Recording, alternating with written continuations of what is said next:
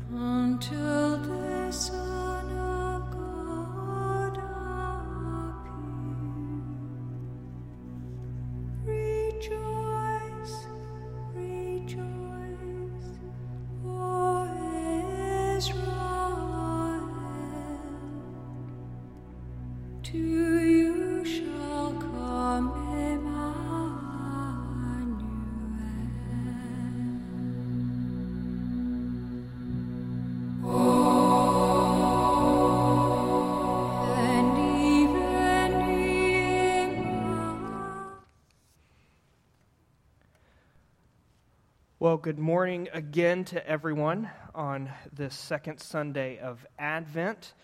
Um, we have been in this series through Advent doing uh, rebuilding the Nativity. Many of us have uh, nativity scenes in our home, and if you're like me, uh, you, you put it out and oftentimes just forget about it because it looks nice. And so we are taking each little piece and looking at what it means, what it speaks to this season. And does anybody remember what we added first last week? Henry, what did we add?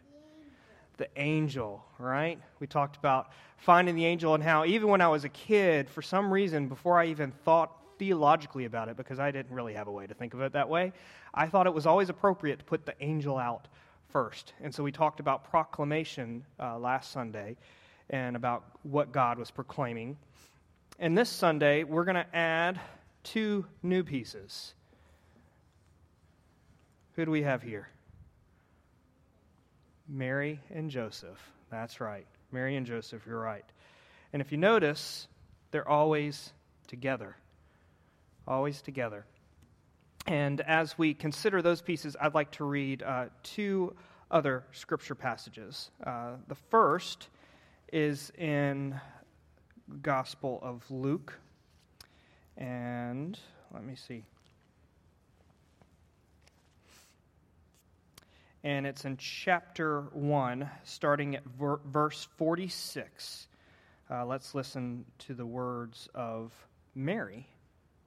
And Mary said, My soul magnifies the Lord, and my spirit rejoices in God my Savior, for he has looked on the humble estate of his servant.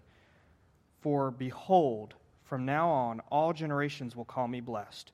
For he who is mighty has done great things for me and holy is his name. And his mercy is for those who fear him for generation to generation. He has shown strength with his arm. He has scattered the proud in the thoughts of their hearts. He has brought down the mighty from their thrones and exalted those of humble estate. He has filled the hungry with good things and the rich, and he has sent away empty. He has helped his servant Israel in remembrance of his mercy, and as he spoke to his fathers, to Abraham, and to his offspring forever. These are the words that Rachel read earlier, but I wanted to read them again because these are pretty powerful words. But we talk a lot about Mary, don't we? But as I mentioned in the nativity scene, she's always accompanied by an important figure Joseph. And so let's listen to a story of Joseph. But as he considered these things, behold, an angel of the Lord appeared to him in a dream, saying, Joseph, son of David, do not fear to take Mary as your wife, for that which is conceived in her is from the Holy Spirit. She will bear a son, and you shall call his name Jesus, for he will save his people from their sins. This too is the word of the Lord. Thanks be to God.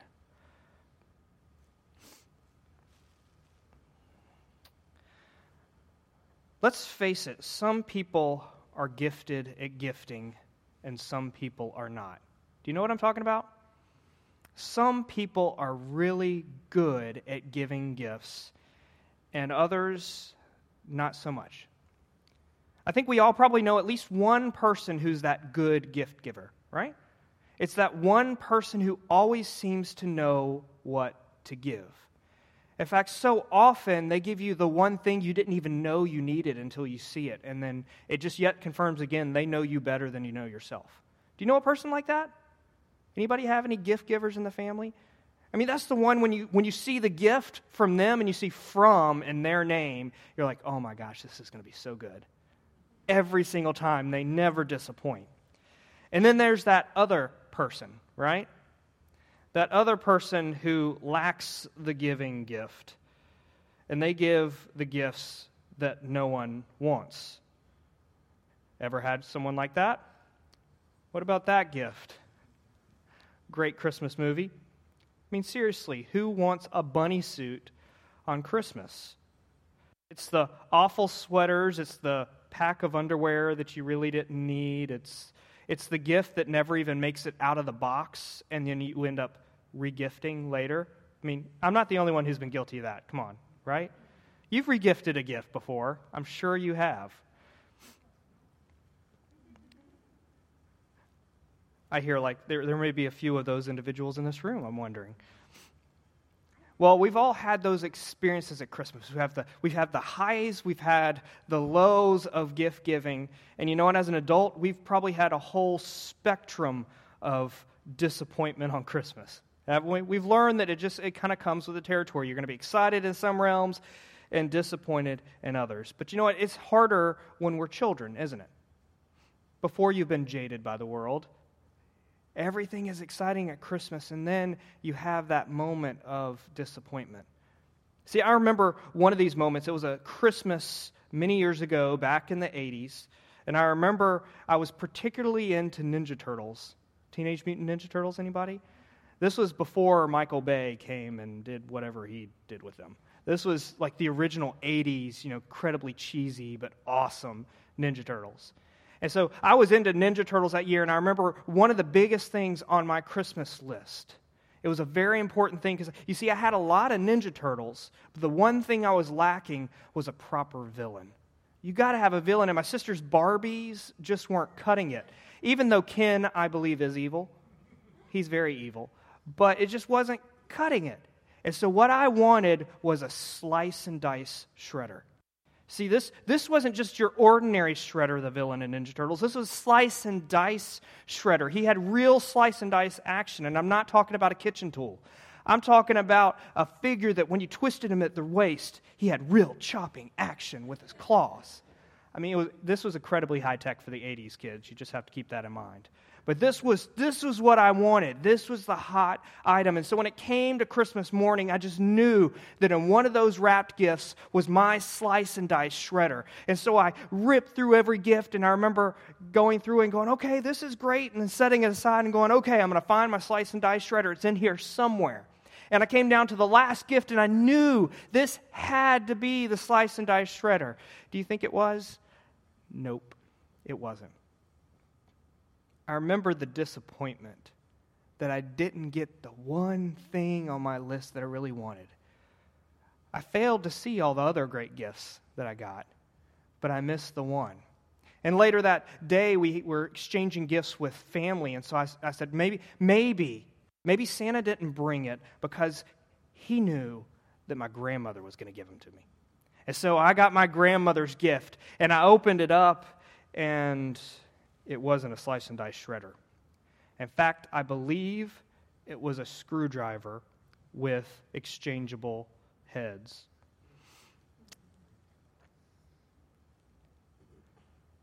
The disappointment. I thought my grandmother knew me better than that. Obviously, I'm scarred for life since I'm sharing this with you. I never did get that slice and dice shredder. But to be honest, looking back on it, those Ninja Turtles are long gone. I sold them in a family yard sale years later. But you know what's still sitting on my workbench? That screwdriver. Perhaps the greatest gifts are not the most glamorous, nor are they what they think we want. Perhaps the greatest gifts are those unexpected gifts, the gifts where their true value can only be appreciated in retrospect. Christmas is a lot like that. It's that gift that nobody was expected, expecting to come, especially in this not so glamorous form. Me, Mary. We're guesstimating that she was probably around the age of 13. Can you imagine getting the news at 13 that you're pregnant with God? Now, it wouldn't have been, it wouldn't have been so out of the customs that a woman at that age would be pregnant. You, you married young, and you had children young, and usually you had a husband that was much older than you, which Joseph was. But can you imagine being 13 and the weight of that responsibility falling upon you. Here you are, just a 13 year old girl. And Joseph, who we know is an honorable man, is betrothed to be married to this woman, and then she finds out she's pregnant, which shouldn't have happened. And he was going to divorce her quietly until he receives the news from God saying, No, no, no, no, no. This is a part of my plan this is no ordinary child. And he does the miraculous thing and he stays with her. Christmas is an interesting time as we consider the weight of the meaning of this time. Let us go to God in prayer. Almighty God, we thank you for this opportunity we have to consider the weight of this season, the weight of this Advent. And as we look at these two figures of Mary and of Joseph, we pray, great God, that you would help us to see in them what you need us to grasp during this Advent season. So, Lord, we pray that you would silence any voice in us but your own, that you would prepare our hearts, our minds, and our ears to hear your word. And Lord, I pray that as my words stray from yours, may they fall away and quickly be forgotten, but may your word, your truth, and your promise remain upon our hearts forevermore. In Jesus' name we pray. And all the saints said, Amen. I can't help but wonder how Mary and Joseph must have felt receiving this life changing news. Have you ever contemplated that? There's been some great songs that have come out. You know, Mary, did you know? And there's even been some Joseph's lullaby songs.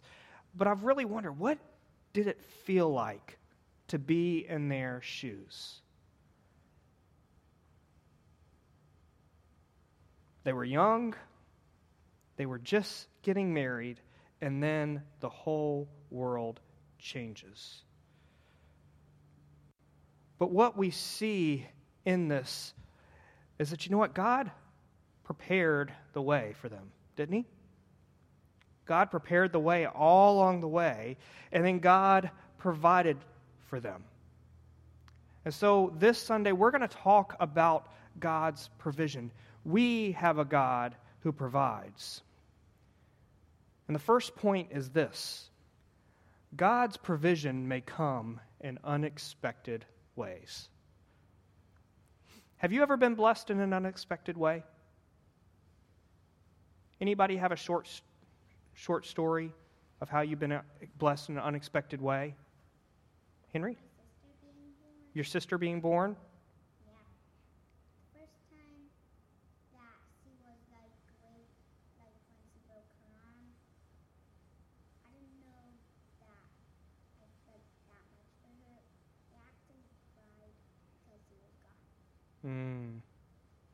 That's a big deal. Uh, it's pretty big when you care for a sister in that way. Hear that, parents? You know, log that in the book. Anybody else? How have you been blessed in an unexpected way?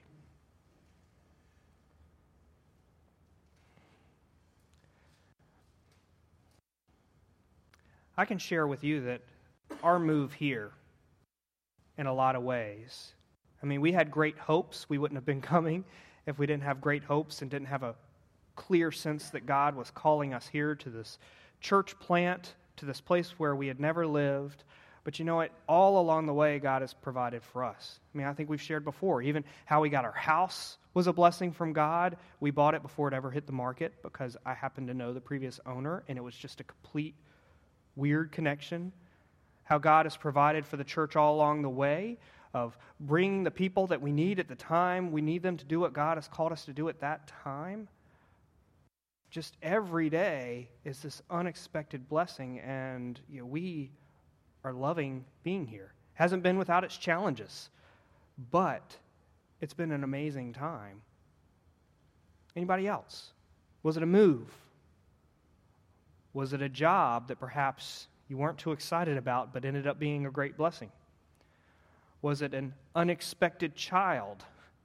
I've heard quite a few stories of that and the blessings that can even come from an unexpected child. Was it a change in direction? God can work in some amazing, unexpected ways, can He? God's provision doesn't always come in the way we expect. Sometimes it's best that it doesn't. Because do we really believe that we know better than God? I've made a whole lot of mistakes in my life. And there's, you know, it's, it's the old country song. It's incredibly cheesy, but the Garth Brooks, some of God's greatest gifts are unanswered prayers. I would amend that to say that there's no prayer goes unanswered. We just don't always receive the answers we desire. But in that song, he's all talking about his high school crush and how he just had prayed for her and prayed, and then nothing ever materialized. And here he is, years later, going back to his reunion with his now wife, who is the love of his life. And he sees that girl and realizes it would have never worked out. And he got the better end of the deal in the long run. So it's incredibly cheesy, but it's this idea that, you know, our, our gifts aren't always answered in the ways that we expect, but God does always provide. God's provision can come in unexpected ways. God provides for every need, just not always in the way we expect. Mary and Joseph, their lives would never be the same because of that faithful birth of that child, this unexpected pregnancy. I mean, talk about the ultimate unexpected pregnancy. I mean, out of wedlock, but there's no other person involved except the Holy Spirit. And you're thinking, okay, this is really scandalous. I mean, and then it's not some ordinary child. You're going to give birth to the Son of God. I mean, come on. It doesn't get more weighty than that, this unexpected pregnancy. Yet God's provision is witnessed throughout the story. If we turn to Matthew chapter 7, starting at verse 9, we read this or which one of you, if his son asks him for bread, will give him a stone? Or if he asks for a fish, will give him a serpent? If then, who are evil, know how to give good gifts to your children, how much more will your Father who is in heaven give good gifts to those who ask him? Do you always know what you want? Or need? Do you always know what you want or need? No? Anybody else? You always know what you want or need? Sometimes you think you do. I can confirm this. But we don't always know what we want or need, do we? Or sometimes we know what we need, but we just don't want it. We don't always know what we want or need. And there's a difference between want and need, isn't there? There's a difference between sometimes the desires of what we long for. I mean, that slice and dice shredder, did I really need it? No.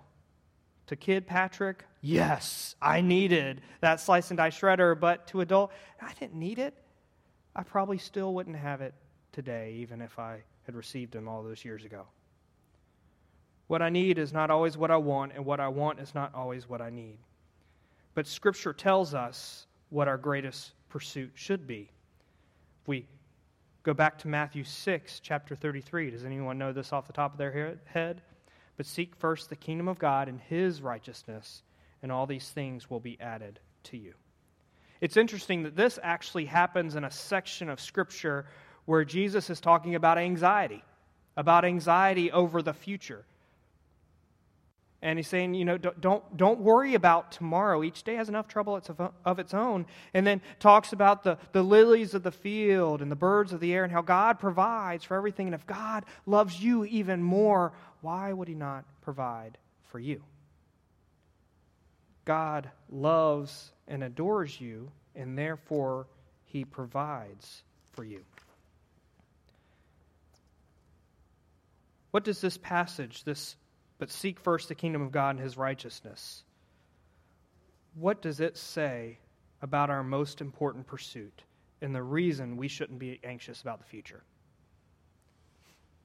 Why shouldn't we be anxious about the future? Anybody?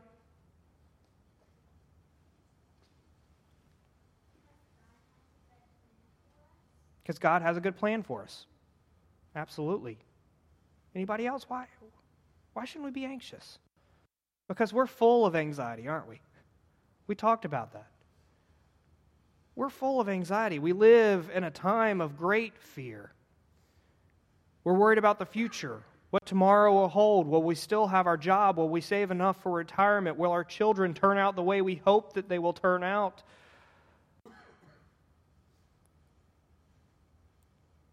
But God is in control. And while I agree that we want what we want and what we need are two different things, I do believe deep down that even our wants expressed are unbeknownst true needs. John Piper puts it this way What is the deepest root of your joy? What God gives to you or what God is to you? Is it what God gives to you or who God is to you. So that leads us to our second point about God's provision. God provides more of himself.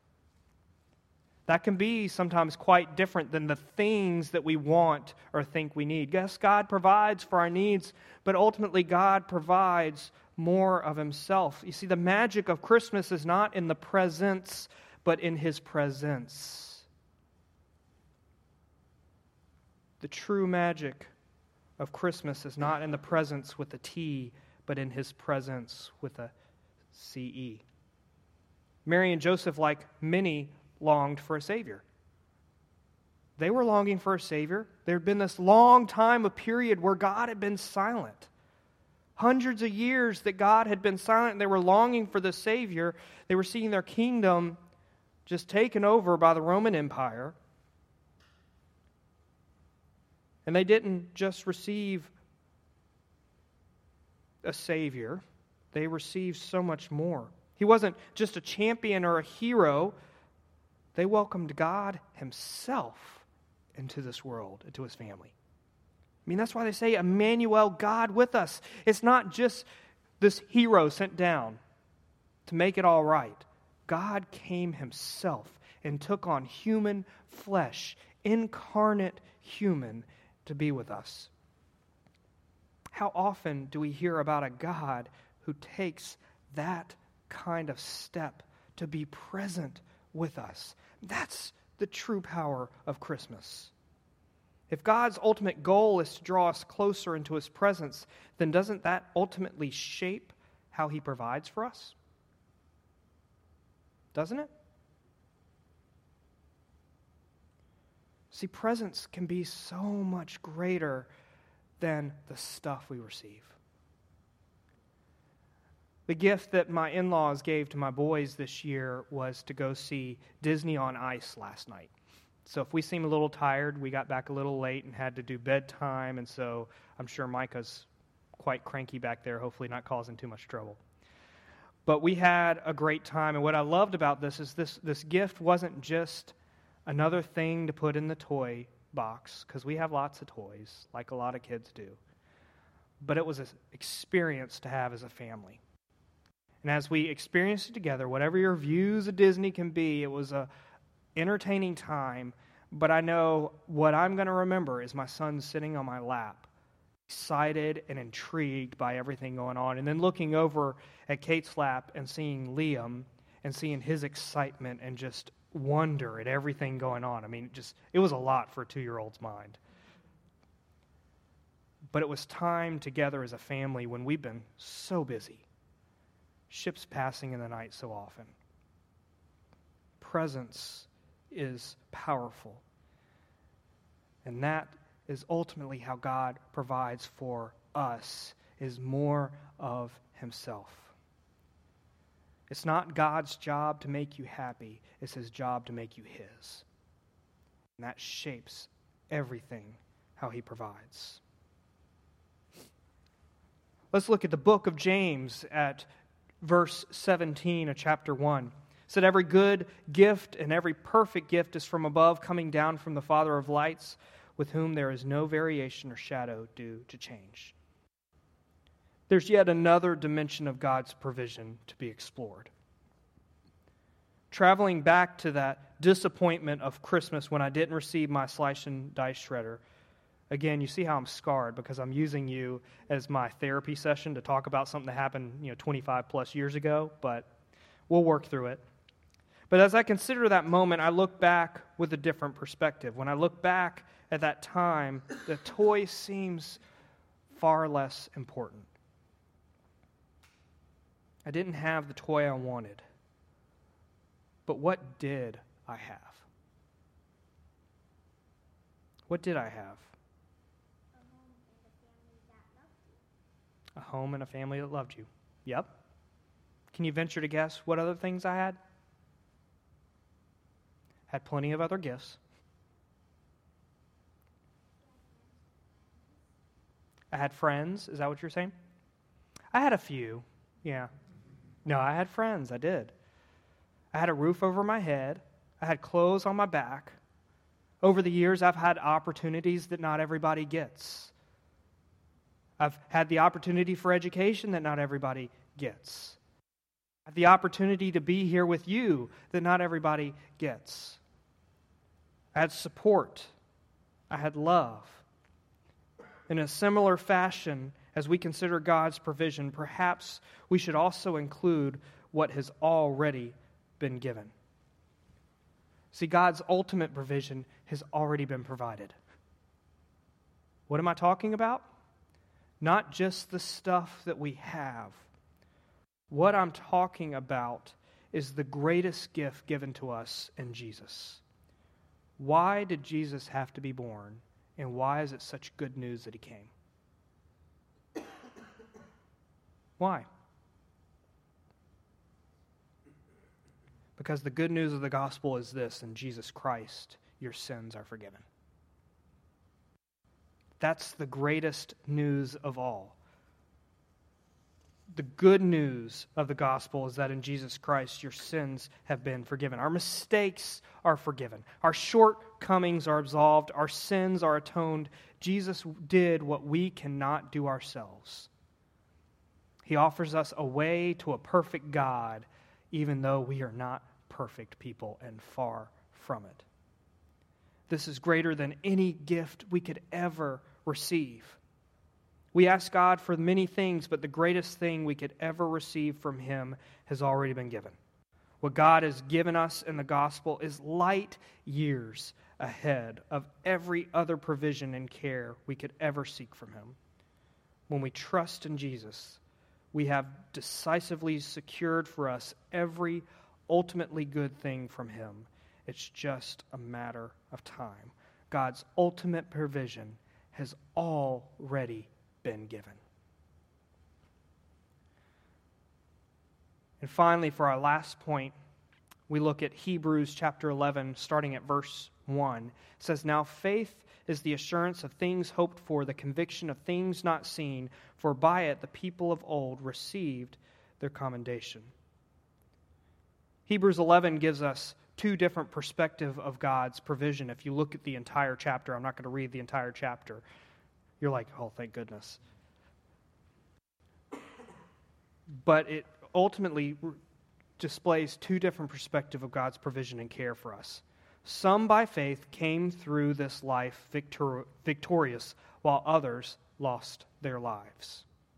Both are commended for their mighty faith.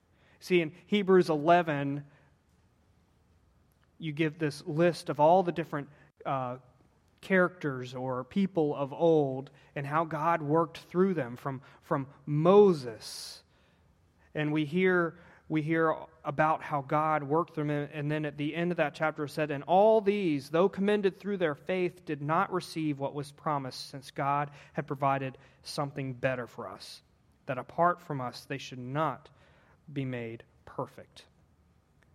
God does not always provide and care for us in the ways we might expect in our life, and the Bible does not, does not promise this.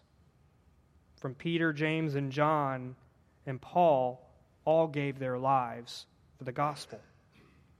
They viewed the gospel as a treasure not to be lost at any cost. They suffered gladly because they had something in the gospel that had far more worth. Which leads to our final point God's provision is made complete in eternity. It's a gift for now, and it's the gift that is yet to come. It's that we have a hope because Jesus has provided a hope. That when we die, that's not the end. We don't just go back to the earth. And if because of Jesus, we don't have to suffer the cost of our sins.